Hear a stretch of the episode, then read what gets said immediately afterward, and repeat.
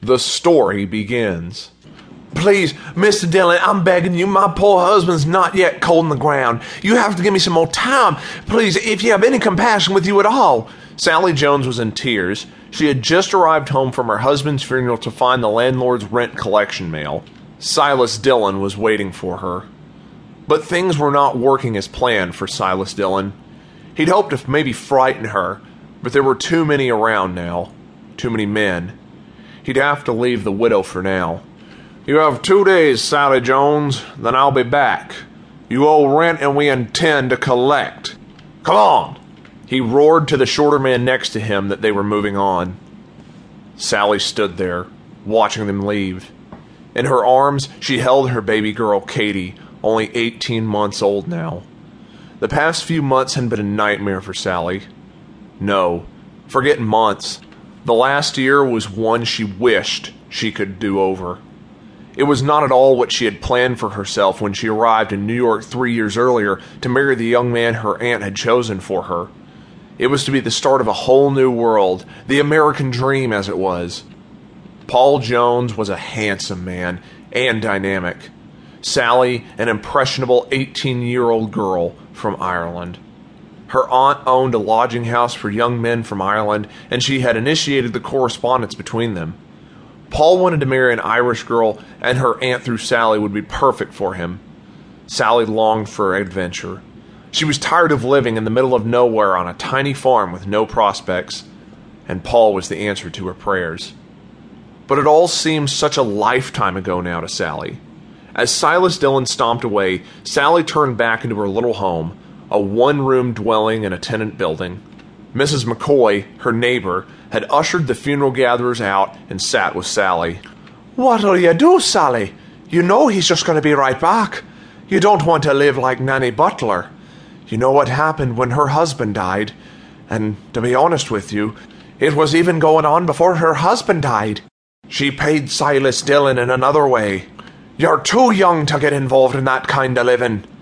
Sally had heard the rumors about Silas Dillon. He came around when the men were gone. The only ones not working usually spent their days in the local Irish pub, so the women were easy prey. Anything to keep a roof over their heads. But, Mrs. McCoy, what will I do? I can't work, and what will I do with Katie in my case? Sally was beside herself. She never expected to be a widow at 21. Her marriage to Paul had started well enough, but good looks don't bring the money in, and Paul had difficulty keeping the job down. He really should have been a man of leisure.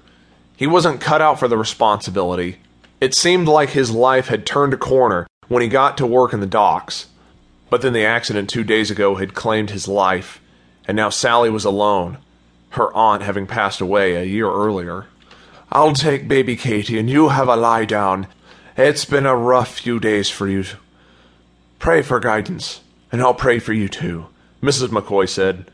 And now she was alone. Sally got into bed. She hadn't slept since the news of Paul's death. Now, all her money was gone in giving him a decent burial. Please, Lord, give me the strength to carry on. What am I to do? Where will I go? She didn't have any more money to return to Ireland, and even if she had the money, she didn't want to. All Sally knew was what she didn't want. Exhausted and emotionally drained, she fell into a deep sleep. In her dream, she saw a man, but not his face.